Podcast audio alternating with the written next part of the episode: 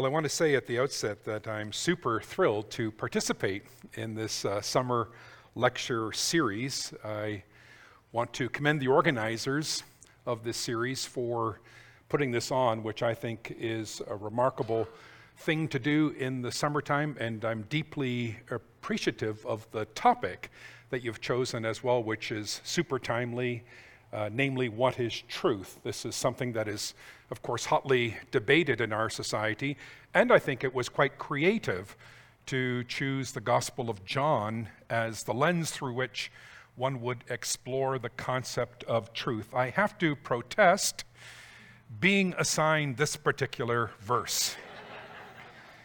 there are so many wonderful statements about truth that you find in the Gospel of John, and those. Uh, are featured in this lecture series, and I was assigned the one about the devil. And so I imagine the organizers were looking at the list of potential speakers and wondering who they might get to speak about the devil. And I'm afraid I was chosen, perhaps because people thought I had special familiarity with the topic, and I hope that isn't the case. I do hope, however, that as we talk about the devil, and I will be talking quite a bit about him, that uh, we learn a little bit about who he is, not for the sake of learning about the devil, but in fact to draw closer to the Lord Jesus Christ, to see the great significance of the coming of Christ, the great importance of surrendering oneself to the Lord Jesus Christ. And so I'm going to be speaking uh, tonight about this verse in John 8, and I want to read as we begin from this uh, eighth chapter. And if you have Bibles uh, with you, uh, please turn to John 8. I'll read verse 31 to 47. And of course, it's in this section that we encounter the words, There is no truth in him. John 8. And I'm going to begin at verse 31, where Jesus is engaged in debate with the Jews. Earlier in the chapter, it's about who he is. And in this part of the chapter, it's who the Jews really are. Uh, John 8 31. To the Jews who had believed in him, Jesus said, If you hold to my teaching, you are really my disciples. Uh, then you will know the truth, and the truth will set you free. They answered him, We are Abraham's descendants and have never been slaves of anyone. How can you say that we shall be set free? Jesus replied, Very truly, I tell you, everyone who sins is a slave of sin.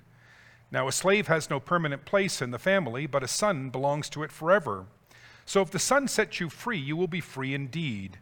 I know that you are Abraham's descendants, yet you are looking for a way to kill me because you have no room for my word. I am telling you what I've seen in, my fa- in the Father's presence, and you are doing what you have heard from your father. Abraham is our father, they answered. If you were Abraham's children, said Jesus, then you would do what Abraham did. As it is, you are looking for a way to kill me, a man who has told you the truth that I heard from God. Abraham did not do such things. You are doing the works of your own father. We are not illegitimate children, they protested. The only father we have is God Himself. Jesus said to them, If God were your father, you would love me, for I have come here from God. I have not come on my own. God sent me. Why is my language not clear to you? Because you are unable to hear what I say. You belong to your father, the devil and you want to carry out your father's desires. He was a murderer from the beginning, not holding to the truth, for there is no truth in him. When he lies, he speaks his native language, for he is a liar and the father of lies. Yet because I tell the truth, you do not believe me. Can any one of you prove me guilty of sin? If I am telling the truth, why don't you believe me? Whoever belongs to God hears what God says. The reason you do not hear is that you do not belong to God. This is the word of the Lord. So, ah, wonderful. So I, I don't have the clicker with me, so I'm just going to like raise my hand to advance the slide. Is that helpful? Okay, here is the outline for my talk tonight. And uh, after some brief introductory remarks about the standing of truth in our culture, I want to look quite briefly at the Gospel of John in terms of a wide lens and then at John 8 specifically in a narrow lens, and then put the microscope on that verse in John 8 there is no truth in him, and look at um, the devil, the father of lies, and then I'll conclude with some remarks about truth and paternity and some conclusions that we might reach uh, on the whole. So, first of all, falsehood as psychological injury, and this is where we're at today, where morality in some ways has been replaced by psychology. And uh, our brother Michael talked about the radical that he was as a Marxist. And of course, Marxism opposed oppression. And in terms of history, what you, what you find is that uh, many traditional hierarchies were, over time, dismantled. And we can celebrate some of that.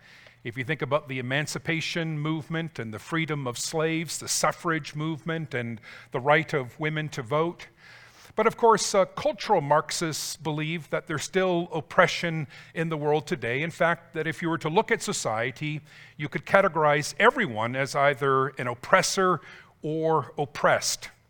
But what the French uh, postmodern philosophers uh, did was they said we need to discern very carefully where we find oppression, especially in the Western developed world. And there was a number of philosophers who pointed out that we find it in language in particular. Language is being used by the powerful to subjugate other people. And perhaps just in terms of watching TV or reading the newspaper or dialoguing with people, you will hear people talk about words being weaponized, about the potential for speech to be violent, the need to police speech, the need to restrict the freedom of speech in order to protect people who are marginalized, in order to prevent marginalized people from being injured. Now, this whole movement coincides with uh, something occurring simultaneously, namely that feelings themselves become the moral norm and they replace the previously existing moral standards and moral reasonings, such that if you contradict my view of myself, I am hurt. And if you hurt me, you are necessarily wrong, if not bigoted. So you see how feelings have become the moral norm for people, and to have your feelings hurt is to suggest that a moral wrong has been committed. Okay, we can um, trace this in history with a little more detail. Now, Michael uh, recommended this uh, book by Carl Trueman. Uh, I forget the title of it. Strangers to Ourselves, was it? Or no, that's a that's a different book. Um, Strange New World. I didn't read Strange New World, which is an abbreviation of a previously published book, uh, The Triumph of the Modern Self. But if you want to read The Triumph of the Modern Self, and it's probably in Strange New World as well, you'll be exposed to Philip Rieff, which is an individual that Carl Trueman relies on significantly for some of his own assessments.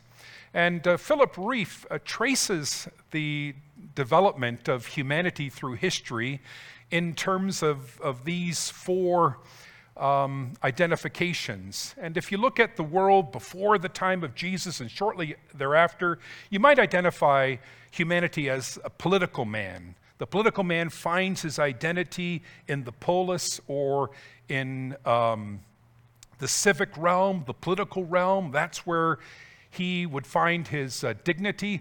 Then you have the religious man who would identify himself in terms of the Middle Ages, in terms of affiliation with a religious community or the practice of religious rituals. Then, of course, you have the economic man. This is because of industrialization, where employment became important, earning an income. The whole medieval uh, system had been dismantled. The economic man finds his fulfillment and his identity in the economic realm. And then, lastly, we have the psychological man, and this is where we are at today, where people find their identity not in the political realm or the economic realm or the religious realm, but in the psychological realm. And I think in many ways this is perfectly understandable if you just think of how much of our lives are lived in our minds. There was a time when people would, would move about the earth and where you know, one would engage in manual labor and one would be moving one's body. It's hard to imagine anybody not engaged in a lot of movement before industrialization at least. But now many of us have sedentary jobs where we are, are just sitting, and so much of our lives are lived in our minds. This is what accounts in part for the rise of anxiety and depression. People have too much time just to th- sit and think about life, and we would be so much better off, I think, if we just kept busy. It's really too bad. I have four sons, they're all grown now. The youngest is 21, but in some ways, I envied those who grew up in the country where there were chores. But I think the best thing for a young man is just to keep busy doing things and to be tired at the end of the day and to fall asleep quickly. But it's not the way that uh, youth find life today. They are largely sedentary with a lot of time to think. Well, Philip uh, Rieff uh, also organized uh, history in a different way in a different book. This is, uh, in, fact, from a series of books uh, Sacred Order, Social Order. And he thought that we could conceive of history also in terms of multiple worlds. And though this evolution of worlds represents uh, progress in history, there is a sense in which these three worlds all exist simultaneously today and therefore account for culture wars. But there are first worlds where moral code is based on myths. If you think of the, the pagan myths in times past, whether Greek or Norse or whatever, but people look to some kind of transcendent realm for moral order. Then, especially in the Middle Ages and the advance of Christendom, we see justice shaped by divine revelation. That's still true of so many Western countries. I, I mean, even in Canada, I think you can still swear in court with your hand on the Bible. Is that still the case? I don't. I haven't been in court for a while. Yes, it is. We have a, a, a clerk here for um, a, a, judge. Yes, so you can still uh, put your hand on the Bible and, and swear an oath. You could probably do it in the Quran or some other sacred text. But all of that is an implication of justice shaped by divine revelation. In both the first world and the second world, we have a social order that rests upon a sacred order. We have an understanding of morality that goes beyond this world to the transcendent world, to a sacred order, to something that is external. Today, we live predominantly in a third world where morality is pragmatic, it is psychological, it is personal, it is subjective, and it is pragmatic, which is to say that the question people are often asking when faced with a moral dilemma is how will this affect me? What will I feel if I do this or don't do that? And is there, poten- is there the potential that I will cause harm for someone? Now, you can think of how this is true just in terms of an issue like abortion. Whereas before, people would protest abortion on the grounds that it's the taking of an innocent life, maybe embryonic, a very small person, but it's the objective violation of a moral order, namely, uh, it is an instance of murder. Whereas now the question is, uh, how will this affect the life of the mother? And if it disadvantages the life of the mother, well, then that becomes grounds to favor abortion. You can think of this in terms of how marriage is being redefined. For centuries, and it really didn't matter if you were Christian or not, you regarded marriage as a permanent, exclusive bond between a man and a woman, first and foremost for procreation. Uh, I made this point when I was speaking at a university not so long ago, and I was accused of being misogynist and patriarchal to allege that one of the purposes of marriage is procreation. It sounds positively Neanderthal to people today. But what you discover today is that marriage is viewed as um, a relationship that's premised on an emotional connection with somebody else, which is like a friendship, but differs from a friendship only in terms of degree. Marriage, people uh, today see as basically just an extreme kind of friendship, a deep kind of friendship. But if that is the case, why would it need to be permanent? And why would it need to be exclusive? Couldn't you have multiple deep friends? So you see how the, the, the evolution of the world, the development of the world, the changes within humanity have tremendous implications for our understanding of ethics and morality as a whole. So I want to look now, now that we've uh, set the stage for some of the cultural questions, to look at John's gospel.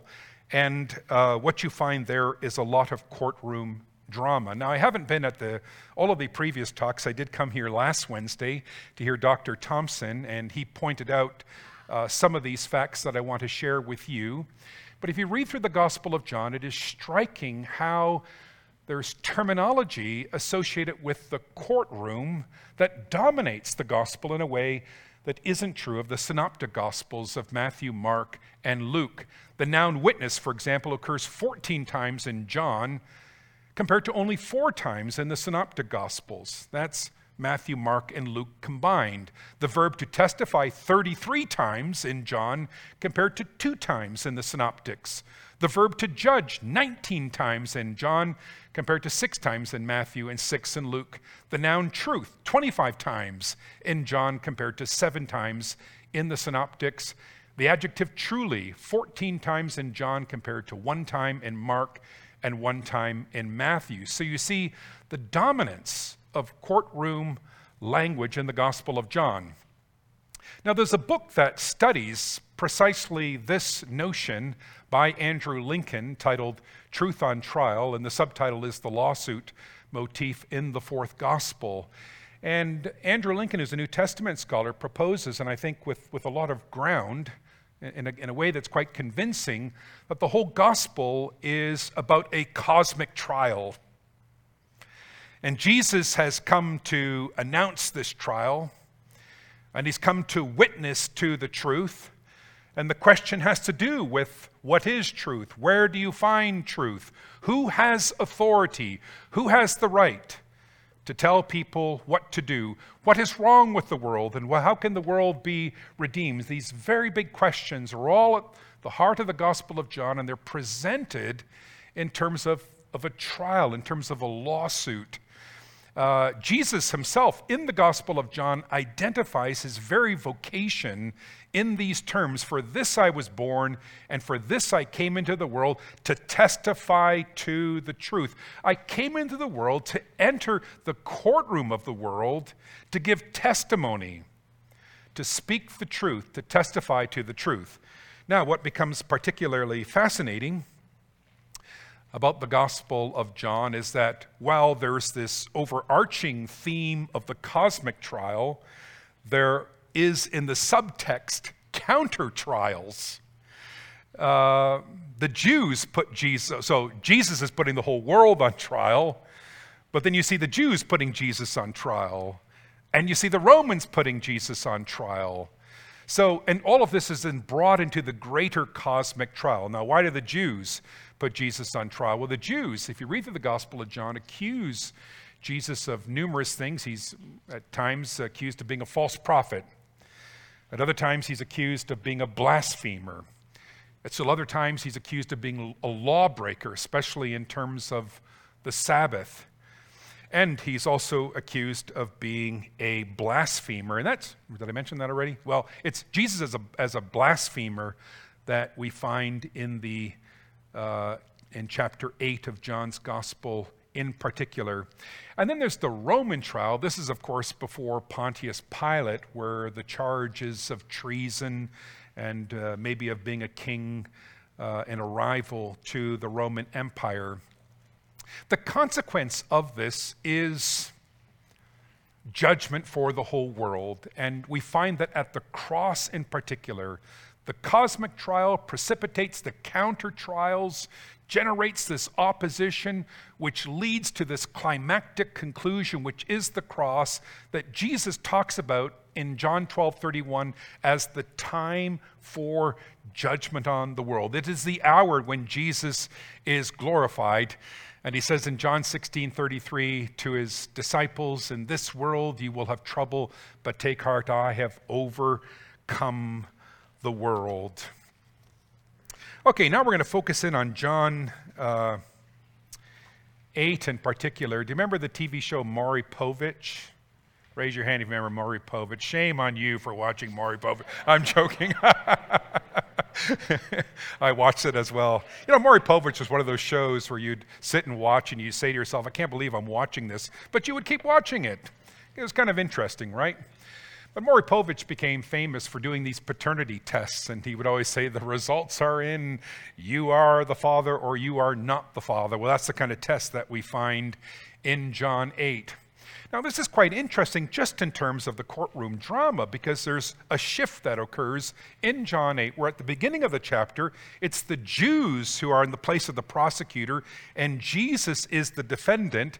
And one of the questions that they're probing at the beginning of the chapter is who is the, what is the father of Jesus? Who is the father of Jesus? And uh, we see this in several ways. If your Bible's open, you can read along, or I can uh, read this for you. John 8, if you look at verse uh, 15, let me see here, 15. Um, Jesus says, You judge by human standards. I pass judgment on no one. But if I do judge, my decisions are true because I am not alone. I stand with the Father who sent me.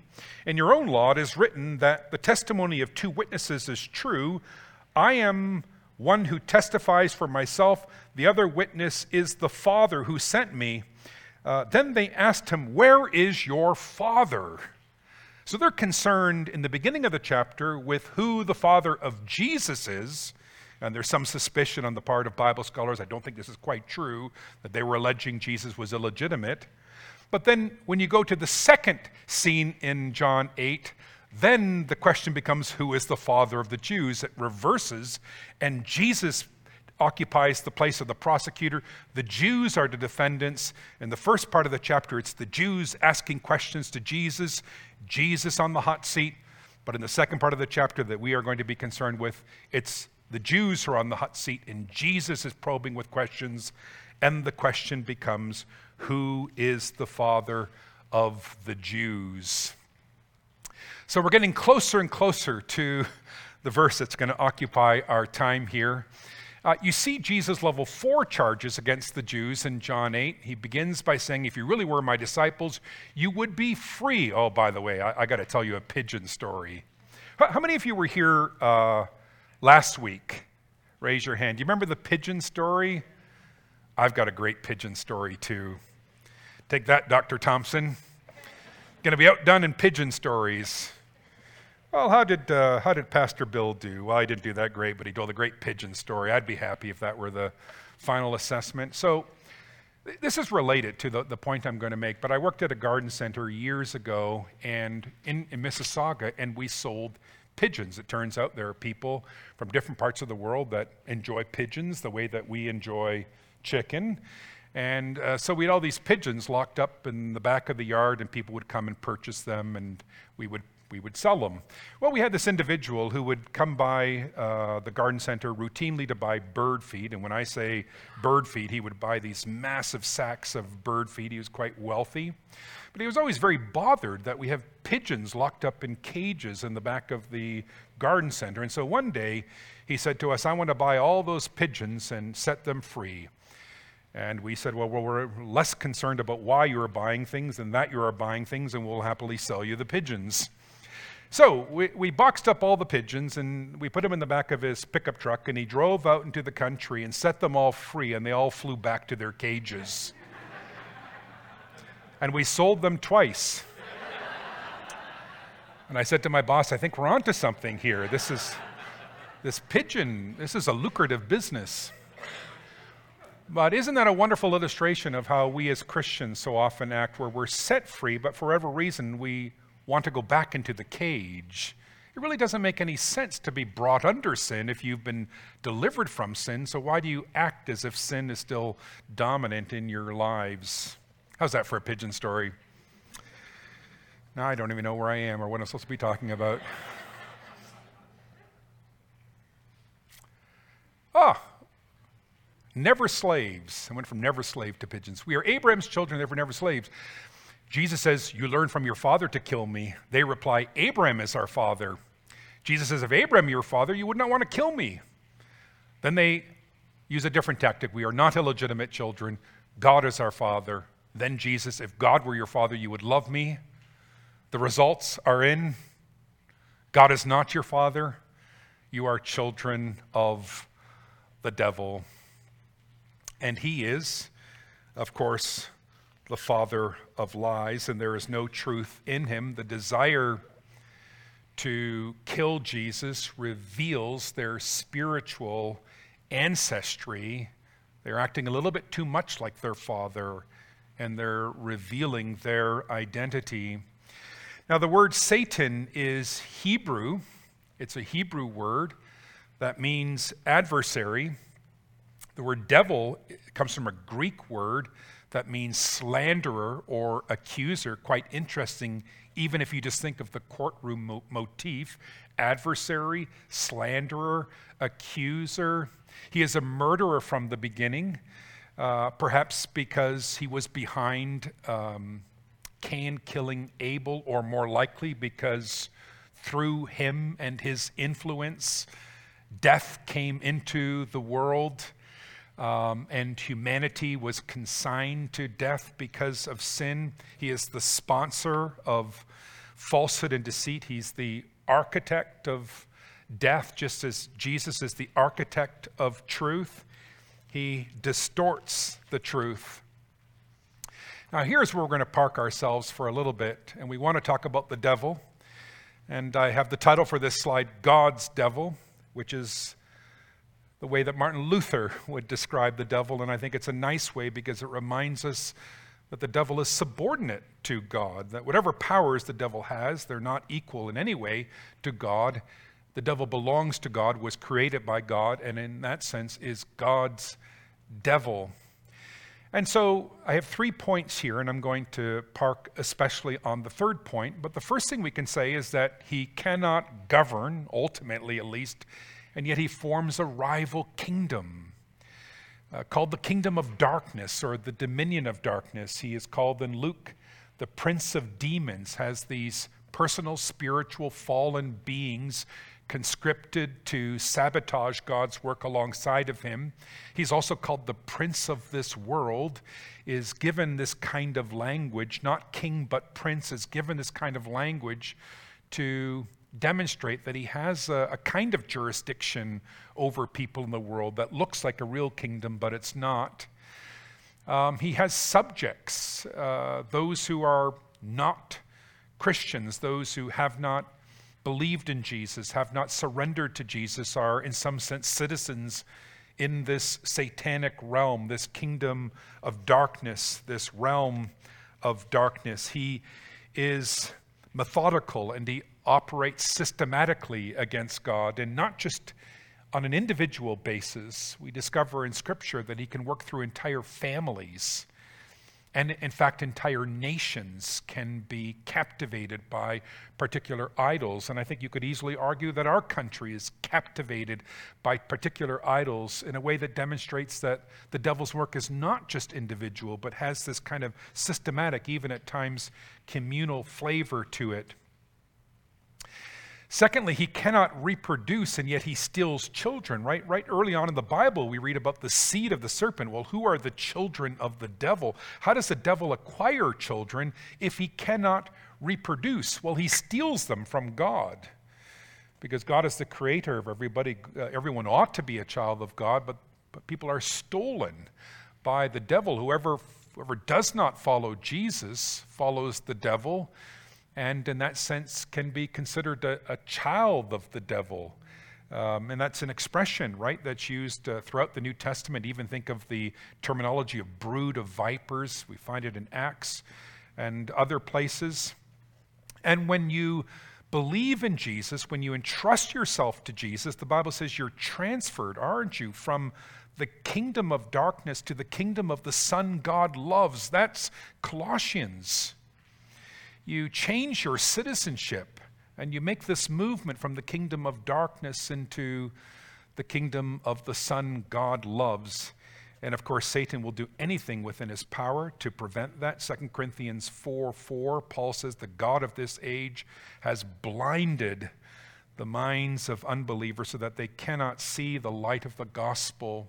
You can also think of the parable of the sower, you know, where the the sower sows uh, seed along the path, and as soon as people hear it, Satan comes and takes away the word that was sown in them. But then I want to spend most of my time on this last point. He cannot create, and yet he mimics and distorts. And I want to get back to these three things of demon possession, fortune telling, and magic. But if we can advance a slide, and I'll deal with something a little more light-hearted initially.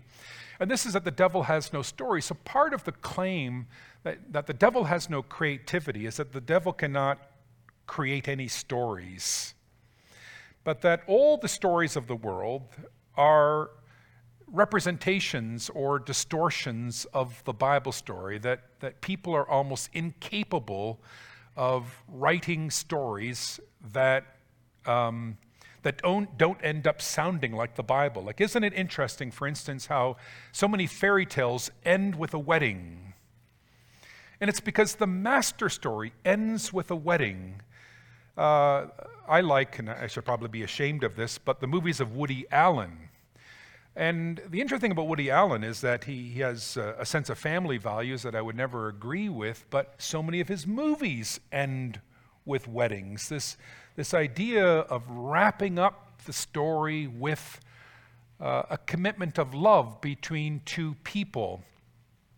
And of course, uh, C.S. Lewis had this idea in terms of the great pagan myths that uh, that ultimately they were stories about Jesus in some sense, these Norse uh, myths about a dying and rising God. But just think of, of some of the popular stories that you might be familiar with, the superhero stories, and see how close they are to stories of Jesus. The superhero stories, with the exception of Wonder Woman, are all about how one man rises up against evil in the world to defeat evil, and how the one man near the end nearly dies, but then comes back to life in some powerful way of vanquishing the enemy. That's the story of Superman. Interestingly, a lot of these uh, superhero stories also include unusual birth narratives. Uh, not quite born of a virgin, but Superman is born on the planet of Krypton, right? And before Krypton explodes, his parents send him to Earth, and he's adopted by the Kents and becomes the one man to defeat evil in the world. Think of Harry Potter. He's also the one man who rises up to defeat evil. He too has an unusual birth narrative. He is a wizard. His parents are killed by Lord Voldemort, the dark power, and he's put, of course, in the home of Muggles, the, the not Dudleys, Dursleys. The Dursleys, but you think especially of that final book in the Harry Potter series where he knows that he must die in order for Lord Voldemort, the dark power, to become mortal, and so he does die, but then he comes back to life. It's the story of Jesus in some sense. I don't know to what extent the author is thinking of the story of Jesus, but in some sense, there's something in us which wants to tell the story, whether we are Christian or not, because in some way the master story gets mimicked because the devil has no stories. We'll go back to the other slide now.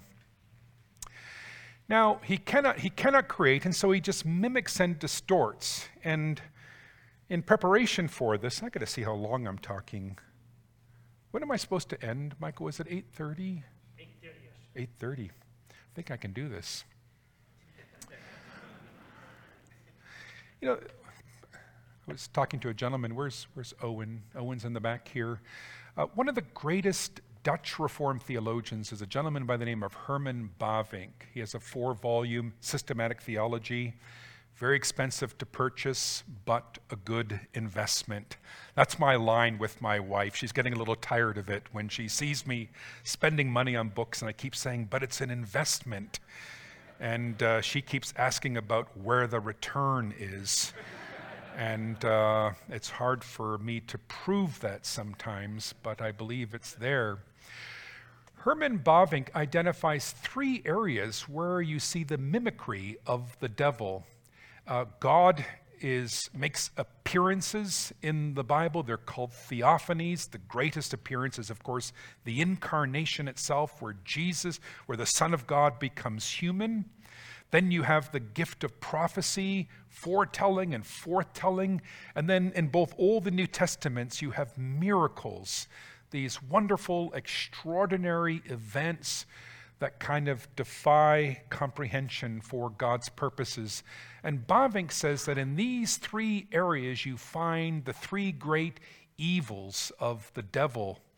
And they are in demon possession, fortune telling, and magic. They are the mimicry of theophany, proph- prophecy, and miracles. And I want to spend a little time on each of these. First of all, demon possession. So, not now the appearance, we go back, not now the appearance of, uh, of God to humanity, but the appearance of a demon or the appearance of the devil in some sense in a person. Now, it's extraordinarily difficult for us to understand what exactly is meant by demon possession, but uh, synonymous expressions in the New Testament are having an unclean spirit or having a demon. And if you're familiar with the New Testament Gospels and just think about the symptoms of demon possession, often they were things that look like sickness.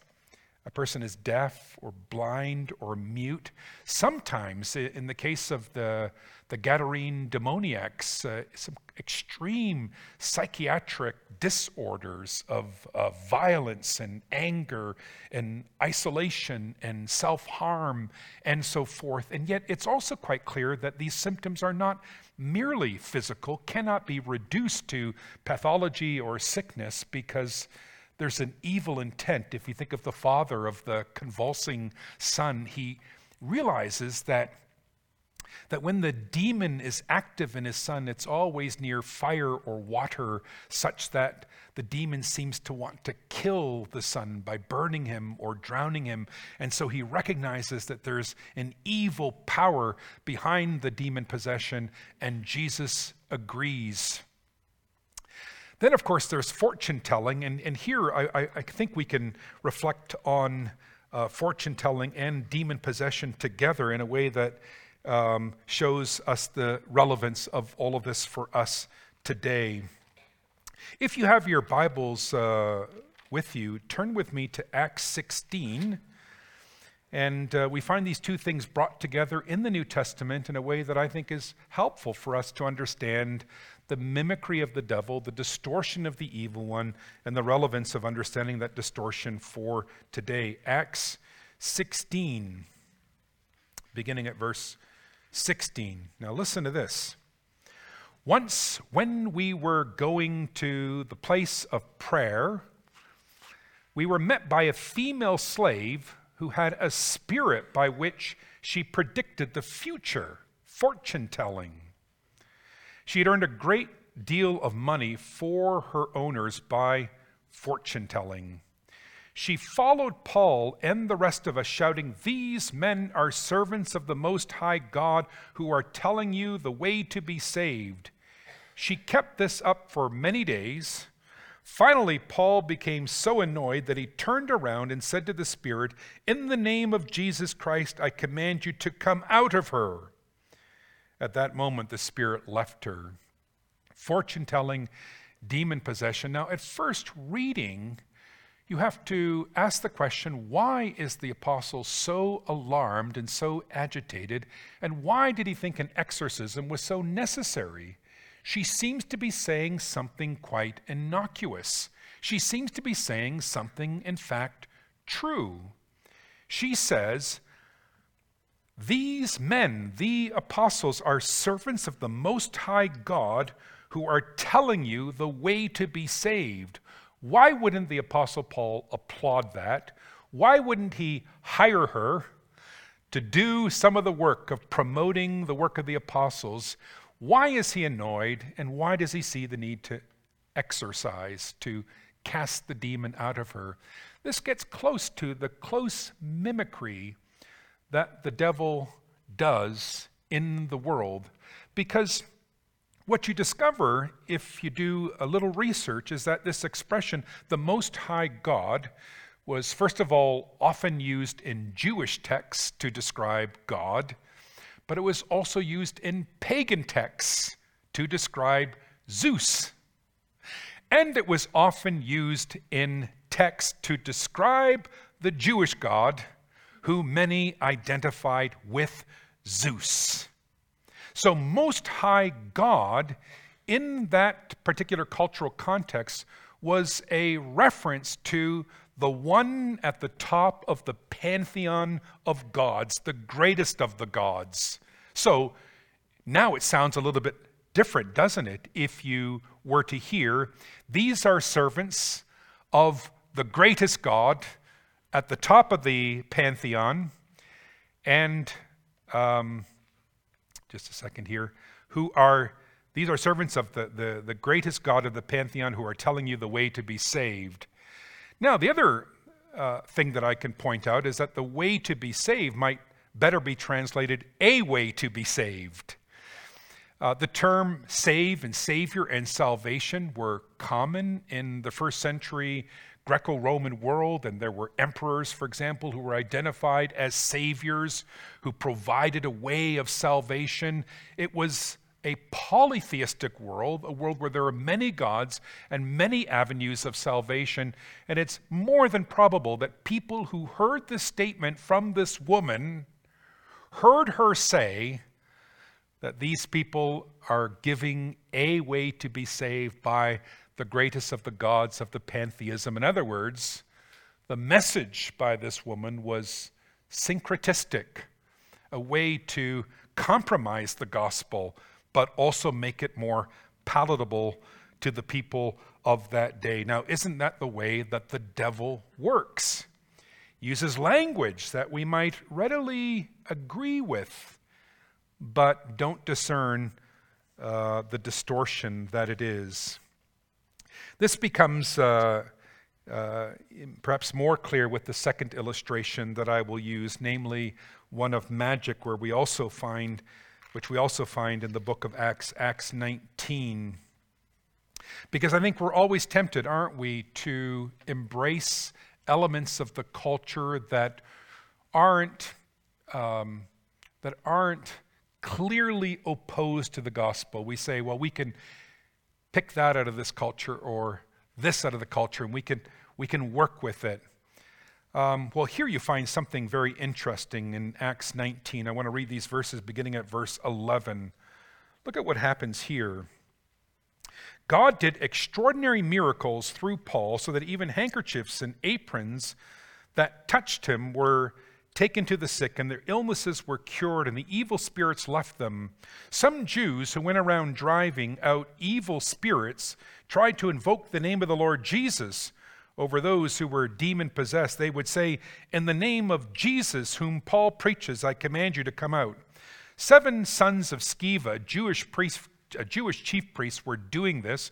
One day the evil spirit answered them, Jesus I know, and Paul I know, but who are you? Then the man who had the evil spirit jumped on them and overpowered them all. He gave them such a beating that they ran out of the house naked and bleeding. When this became known to the Jews and Greeks living in Ephesus, they were all seized with fear, and the name of the Lord Jesus was held in high honor. Many of those who believed now came and openly confessed what they had done. Uh, and then listen to this a number who had practiced sorcery brought their scrolls together and burned them publicly. When they calculated the value of the scrolls, the total came to 50,000 drachmas. And this way, the word of the Lord spread widely and grew in power. Now you ask, why did they feel the need to burn their bad books? Couldn't they have been edited by the Christians? Or perhaps at least used as coasters for coffee and teacups, but they were burned. They were burned. And that's because the way of magic is a way alternative to the way of Jesus, and the two cannot coexist. Magic was prevalent in Ephesus, it permeated the entire society uh, one's life, in many ways, was bound up in magic. Romance was associated with magic. Illness was attributed to bad magic. And there were things like voodoo dolls and charm bracelets and these sorts of things. But faith in Jesus is not in spells. And because Jesus and magic cannot coexist, the books had to be burned. Now, I, I, I, bring up this story because I think we need to ask ourselves the question are there areas of syncretism in our lives where the devil is doing something, but we may not see it for what it really is? We may have tried to accommodate it, work with it, when in fact we must deal radically, perhaps even violently with it to cut it out of our lives. Well, I'm going to conclude now. Uh, truth and paternity. Uh, next slide. And some conclusions. At seven minutes. How about that? Um, part of, well, perhaps the, the greatest solution to the reality of falsehood in this world is, first of all, the recognition that the devil has children and that those who uh, are unregenerate are, in some sense, offspring of the devil. What an unpleasant thought that might be. All of which undergirds the necessity for regeneration, the need to be born again, the need to have a different father, the need to have new desires and a new outlook and a new ambition and what the world needs is regeneration. Now, how's, how are people going to be regenerated? You can turn to the, I'm, I'm dealing with conclusions here. Um, well, I think the gospel must be preached. I appreciated what Dr. Thompson said last time. He had, uh, in some ways, a diminished view of apologetics, and he said, well, if people can be reasoned into the kingdom, they can be reasoned out of it. I think there is a place for apologetics. I think there are tremendous arguments that one can make in favor of God and of the claims of Christ. But what's even more than apologetics is evangelism. The preaching of the gospel, the means that God uses for hearts to be changed, for this transfer to occur from the dominion of darkness to the kingdom of the Son God loves. Uh, so people must be born again. Secondly, the gospel must be preached. Uh, thirdly, Satan must be engaged in spiritual warfare. I think here we need to recognize that uh, the battle that we are engaged in is a serious one, and that he who opposes us is a strong one, but that he who is in us is greater than he who opposes us. But we need to take very seriously what the Bible says about spiritual warfare, what the Bible says about putting on the armor of God and uh, recognizing the evil that does oppose us. Five minutes, let me conclude. There's still a very real sense, isn't there, in which the Son of God is on trial in the world. And it's interesting that even after Jesus died and rose from the dead, and immediately prior to his ascension, Jesus, in commissioning his disciples, said to them, You shall be my witnesses in Jerusalem and Judea and Samaria and to the ends of the earth.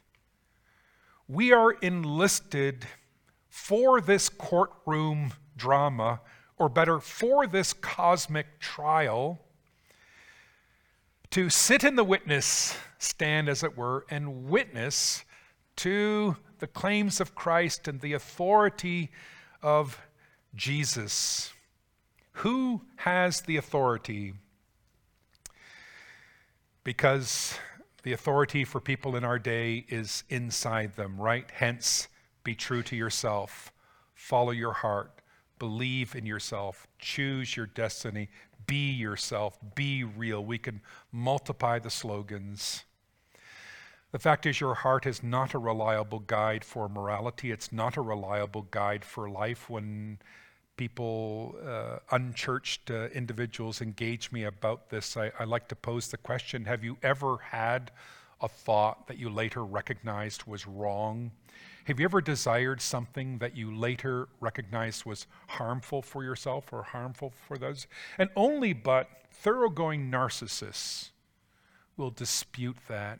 Our hearts are not reliable guides, and yet, even though we, we oppose colonialism and imperialism, what we're left with is the imperial self, right?